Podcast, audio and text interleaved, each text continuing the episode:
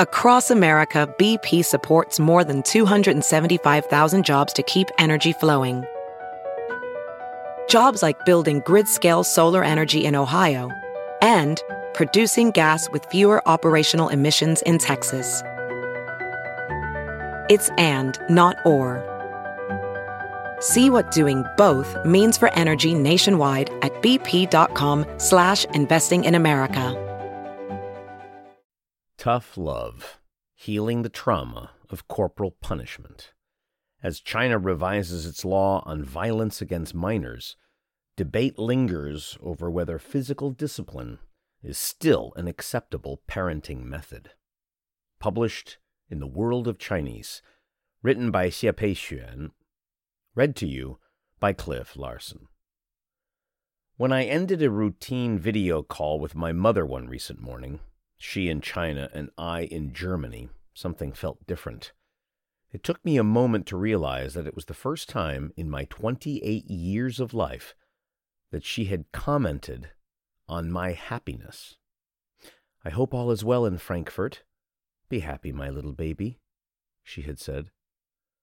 All things considered, we don't have what might be called a cold or distant mother daughter relationship. In her own words, she is a devoted mother, espousing an eternal and self sacrificing love for me.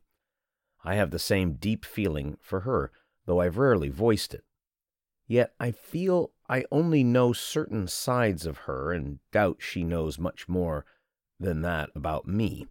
I don't feel comfortable sharing my life or revealing my feelings to my mother, nor do I always know how to behave around her.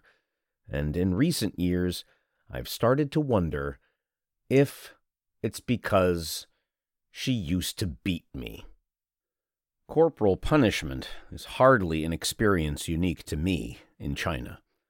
Although there's no comprehensive study on this topic in China, studies on different regions of the country since the 1990s point to as much as 70 to 80% of people who say they've received physical punishment at some point in their childhoods, with the most commonly cited reasoning being disobedience to parents or poor academic performance and dishonesty. A 2008 study on high school students in southern China also points to a higher occurrence of physical punishment when parents fight. The tradition of corporal punishment has been pervasive across centuries in Chinese households, glorified as some traditional wisdom and preserved and internalized across generations. Much like the English proverb, spare the rod and spoil the child. Chinese sayings such as filial children are nurtured under the cane, 黄荆条下出孝子, and without flogging one cannot have a promising vessel, 不打不成器, indicate that corporal punishment was normalized in times past. Some parents who experience corporal punishment as a child dismiss the potential harm of this practice as they think they grew out of it and nothing too bad happened, says Guo Yueping, program officer on the Family Protection Program team of NGO Save the Children International in the Guangzhou office. Yet the line between corporal punishment and physical abuse is thin, and recent headlines illustrate the growing awareness of this in China today. In 2018, Peng Peng, a six year old boy from Shanxi province, died due to brain injuries inflicted by his stepmother, the culmination of a series of mistreatments that started with regular beating and punishment by standing or kneeling. More recently, in 2022, the parents of a five year old girl in Heilongjiang province were arrested for severely beating the child, leading to fractured bones, intracranial hemorrhaging, and multiple organ dysfunctions as well as routinely inflicting other grave punishments such as burning her with cigarettes and lacerating her lips. Such headlines led to renewed calls from the public for China to improve its child protection laws. China today is on track to ban all forms of violence against children. From its first law to protect the rights of women and children in 1992 to the revision on the law of the protection of minors in 2020. Chinese legislation clearly outlines the prohibition of violence against children in school, alternative care, and family settings. The widely applauded anti domestic violence law issued in 2016 went even further to prohibit psychological violence such as insults, intimidation, and restrictions on personal freedom. China also ratified the UN's Convention of the Rights of the Child, UNCRC, in 1990 to recognize, among others, the right of the child to live free of violence, and pledged to report to the UNCRC Committee on its children's rights. However, corporal punishment remains in a gray area. A 2020 report by End Corporal Punishment, an initiative of the Global Partnership to End Violence Against Children, shows that some of China's child protection laws do not spell out a scope of violence, attempt to define the place for corporal punishment under the broader violent treatment spectrum, or distinguish it from the strict discipline and correctional education that parents and guardians are still authorized to carry out under Chinese laws. Public reaction to extreme cases of violence against children is often swift and condemnatory. In 2010, tens of thousands of enraged netizens called for a life sentence and sent death threats to a woman who beat her four year old daughter to paralysis in Chongqing. Yet attitudes are significantly more mixed and even positive towards routine physical punishments that don't go to such extremes, such as slapping, spanking, making children kneel, or whipping them with belts or canes. Except in cases of grave violence and abuse cases, corporal punishment is often considered a domestic affair. Lan Yuejun professor of law at Shanghai University, stresses that even when corporal punishment results in serious physical harm, most children, parents, and third parties alike are often unaware of the illegality of the practice. Consequently, there is usually a lack of evidence even when legal actions are initiated. According to Lan, other barriers include the threshold set at severe harm, the private nature of corporal discipline, and the unclear division of duties among government offices tasked with protecting children's rights. Unlike in cases of violence against children perpetuated by others, outsiders are not normally expected to have an opinion if a parent is rightly exercising corporal punishment on the child because it's just child rearing. China outlined its rules on mandatory reporting in 2020, requiring those working in civil service, law enforcement, education, health care, aid and relief, and other settings with close contact with children to report any suspected cases of sexual abuse, severe physical harm, neglect, trafficking, and psychological maltreatment to the police and local bureaus of civil affairs and education. However, there's no clear mechanism for intervening when the level of physical harm is below the threshold for violence. According to Guo, children suffering from severe physical punishment can turn to the Ministry of Civil Affairs Minors Protection Hotline, social work stations, or municipal minors protection centers, which are established in every city. In some regions, there's also a child welfare inspector who regularly conducts visits to children who are in contact with said institutions. But admittedly, implementation is uneven, and many corporal punishment cases probably go unreported, she said. Personally, I was never aware that there was anyone children could turn to. On the Q&A platform Zhihu, threads from children to teenagers seeking advice on what to do about beatings from parents are often met with responses like, quote, bear with it and run when it gets too much, unquote. There are few studies in China on how the current generation of young adults who grew up with corporal punishment make sense of their memories.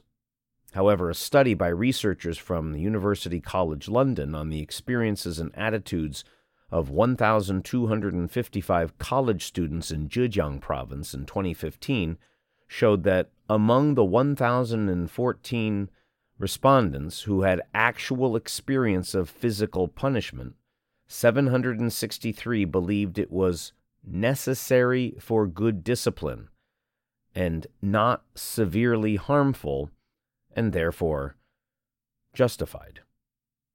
In my own case, it was difficult to start making sense of it. Growing up, I spent more time with my mother than any other person, as my father was constantly away for work and spent very little time at home even before the divorce, when I was 10. Around the age of five or six, I began to think of my mother as someone who was frequently not in a good mood. Her bad moods were quick to escalate into something physical. My earliest memory of being beaten by my mother goes back to a windy autumn afternoon. I don't remember the cause of the beating, but we were both at home, and she sat silently on the sofa, looking thoughtful for a moment before standing up, fetching her knitting needles, and calling me over. There was something that I did wrong, she pointed out as she started to smack me on my shoulders, my arms, and my back. I remember feeling paralyzed by this first exposure to physical punishment and bursting into tears. I vividly recall the gray Mickey Mouse hoodie that she was wearing that day, because after seeing me cry, my mother paused for a second and started to cry even louder than me. She pulled me into her arms, buried her face in my neck, and murmured, I'm sorry, I'm so sorry. Mama's not beating you because you did something wrong. It's not your fault. Would you forget about it and forgive Mama, please? Please don't hate me when you grow up. But this momentary realization did not prevent my mother from doing this again. Instead, she became more innovative with her punishments. When I was about eight years old, my mother caught me watching a playmate pouring yogurt into shoes that were left outside our neighbor's house. That night, she did nothing. I even got to lie on the couch and watch cartoons. Just before lunch the next day, however, when my father went out to run errands, my mother stormed downstairs with a needle in her hand. Within seconds, I felt it pricking my lips. The pricking did not hurt quite as much as the good lashing, but the memory of it makes me shiver now. While pricking me, my mother asked me time and again if I would ever repeat my wrongdoing. One question, one prick. Until fifteen minutes had passed, or perhaps it was shorter, I had lost all sense of time. Then she got up to prepare lunch. She told me later that she waited all night to punish me in order to let me think I got away with my crime and make the significance of the punishment greater and memory more lasting. The wounds from the needle stayed for two or three days afterwards, and we never talked about the incident again. Not talking about it seems to be the norm among parents and children, and who've spoken to me about corporal punishment. Hu Xinyu, a 25 year old from Jinan, Shandong province, remembers two or three times when her mother punished her physically for either getting bad grades or playing too many video games. Her methods were smacking me in the face, squeezing me on the thighs, or making me stand in cold wind in thin clothes. There was once she made me stand on the freezing balcony in winter for a reason I, I don't remember, and I saw her crying inside the sliding door, she tells me. Whenever she hit me, she always seemed very upset too, but we never brought it up, ever again after. Hu does not believe that her mother had forgotten about the incidents, but she probably doesn't want to think about it or know what to say after all these years? Guo, who organizes positive parenting workshops for parents to help them develop healthy, non-violent relationships with their children, says corporal punishment is closely linked to parents' own mental stress and their lack of knowledge of non-violent alternatives.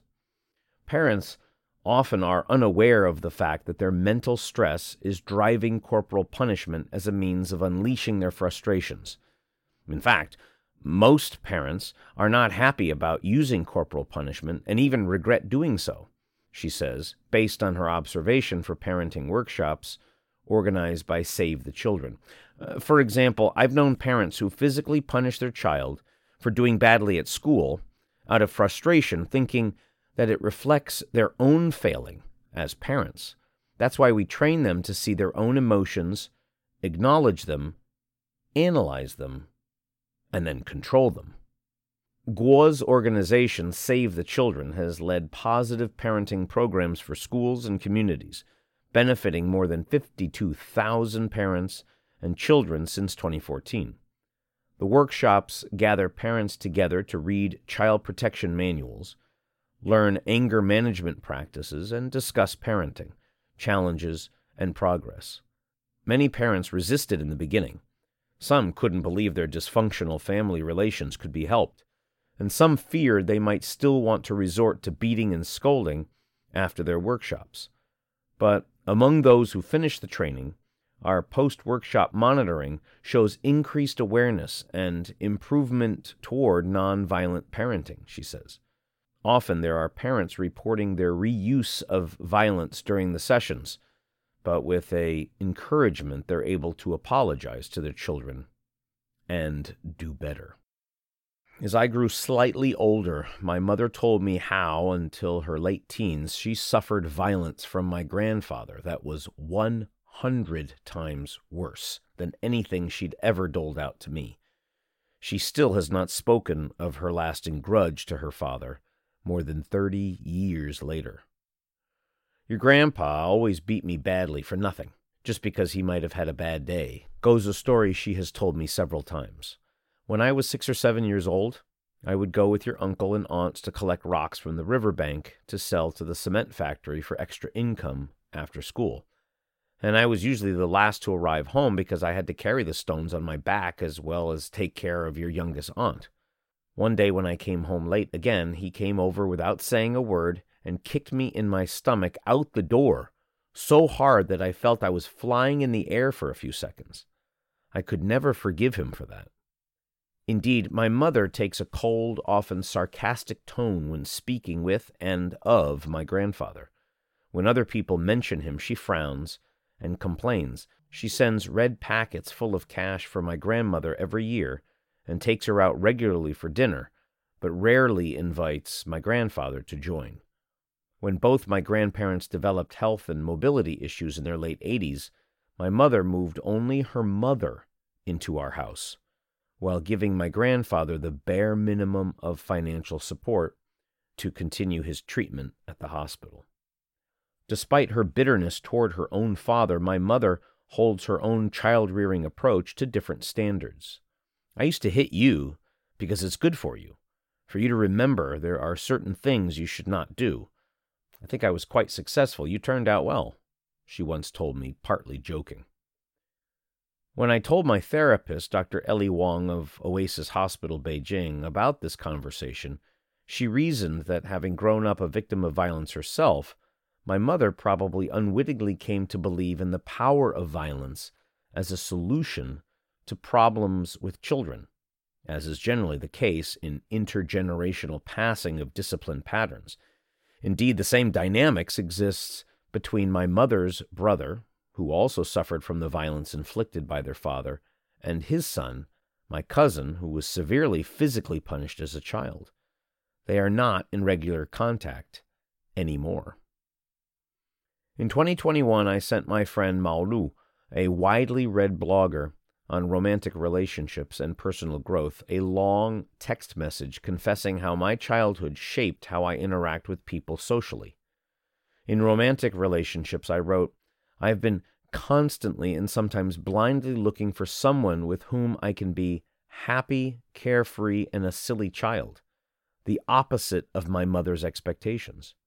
Additionally, this sense of having missed out on a happy childhood pushed me to always want to help, however I can, whenever I sense someone is living with depression or loneliness, even if it's not my business. It, it's, it's like a redemption as if I'm making someone else a bit happier, is giving the past me a salvaging hug, I wrote. Though also born in the 1980s, Liu herself never experienced harsh discipline growing up. My parents' approach to teaching me lessons is primarily through reasoning. When they told me I did wrong, they would explain why and how to do it right. There were, of course, times where I would insist I was right. Then we would just debate to see who could persuade the other, says Liu. The most precious thing is, unlike most parents, they never perceive themselves to be absolutely right. They have no problem apologizing and admitting mistakes. China's new generation of parents seems to be pushing back against harsh discipline. Various media have taken note of how parents born in the 1990s are raising their children, centering around lower expectations and pressure, encouragement of recreation and freedom, and a light-hearted family atmosphere. Another of my cousins and her husband, a couple in their early 30s, who just had a baby boy in August, are firm in their rejection of harsh and physical punishment. If he severely misbehaves, I might still give him some light tapping on the back, but nothing really violent or hurtful. I don't think violent words or treatment really helps children to grow. We've all been through it and know it just does not, says my cousin's husband. Lu believes her parents' doctrine for raising children is based in happiness. My parents just want me to be happy. Those who believe in discipline and pushing their children to be successful diminish this happiness oriented approach. To Lu, this has shaped her way of dealing with romance. It made me see respect as the prerequisite for any romantic relationship. Just as importantly, it teaches me how to love someone. Now that my grandmother has moved in, my mother tries to arrange a video call with the three of us every weekend. We talk about easy topics work, cooking, energy bills, my cousin's newborn baby, weekend excursions, and her singing class at the local academy for seniors. Several times I wanted to tell her that I'm finally writing about her but I could not bring myself to do so. Perhaps someday I'll compile this article into a long letter and let her read it. You've been listening to Tough Love Healing the Trauma of Corporal Punishment. As China revises its law on violence against minors, debate lingers over whether physical discipline is still an acceptable parenting method written by Pei Xuan Xie, published in the World of Chinese, read to you by Cliff Larsen.